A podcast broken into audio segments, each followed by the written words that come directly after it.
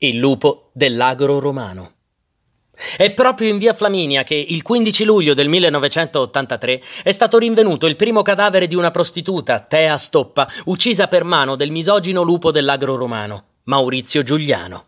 La breve vita del lupo è segnata fin dalla nascita. Per un errore in sala parto contrae un ritardo psicomotorio e a otto anni poi viene investito, riportando una commozione cerebrale.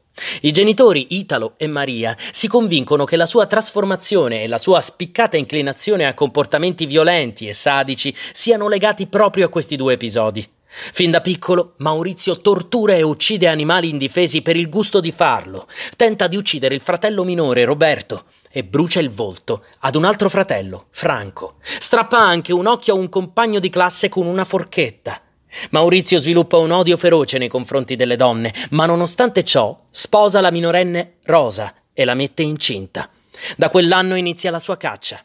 Uccide prima tre prostitute poi donne comuni, anche minorenni, in maniera violenta, strangolandole, sgozzandole o calpestandole violentemente. Dopo una serie di processi, risultò colpevole per uno solo dei suoi delitti, perché riconosciuto da alcuni testimoni, ma il magistrato, tenendo presente la semi-infermità mentale dell'uomo, commuterà la pena in dieci anni, da scontare nell'ospedale psichiatrico giudiziario di Montelupo Fiorentino. Qui il lupo morirà, all'età di 31 anni, per un infarto, dopo aver soffocato con un cuscino il suo compagno di cella.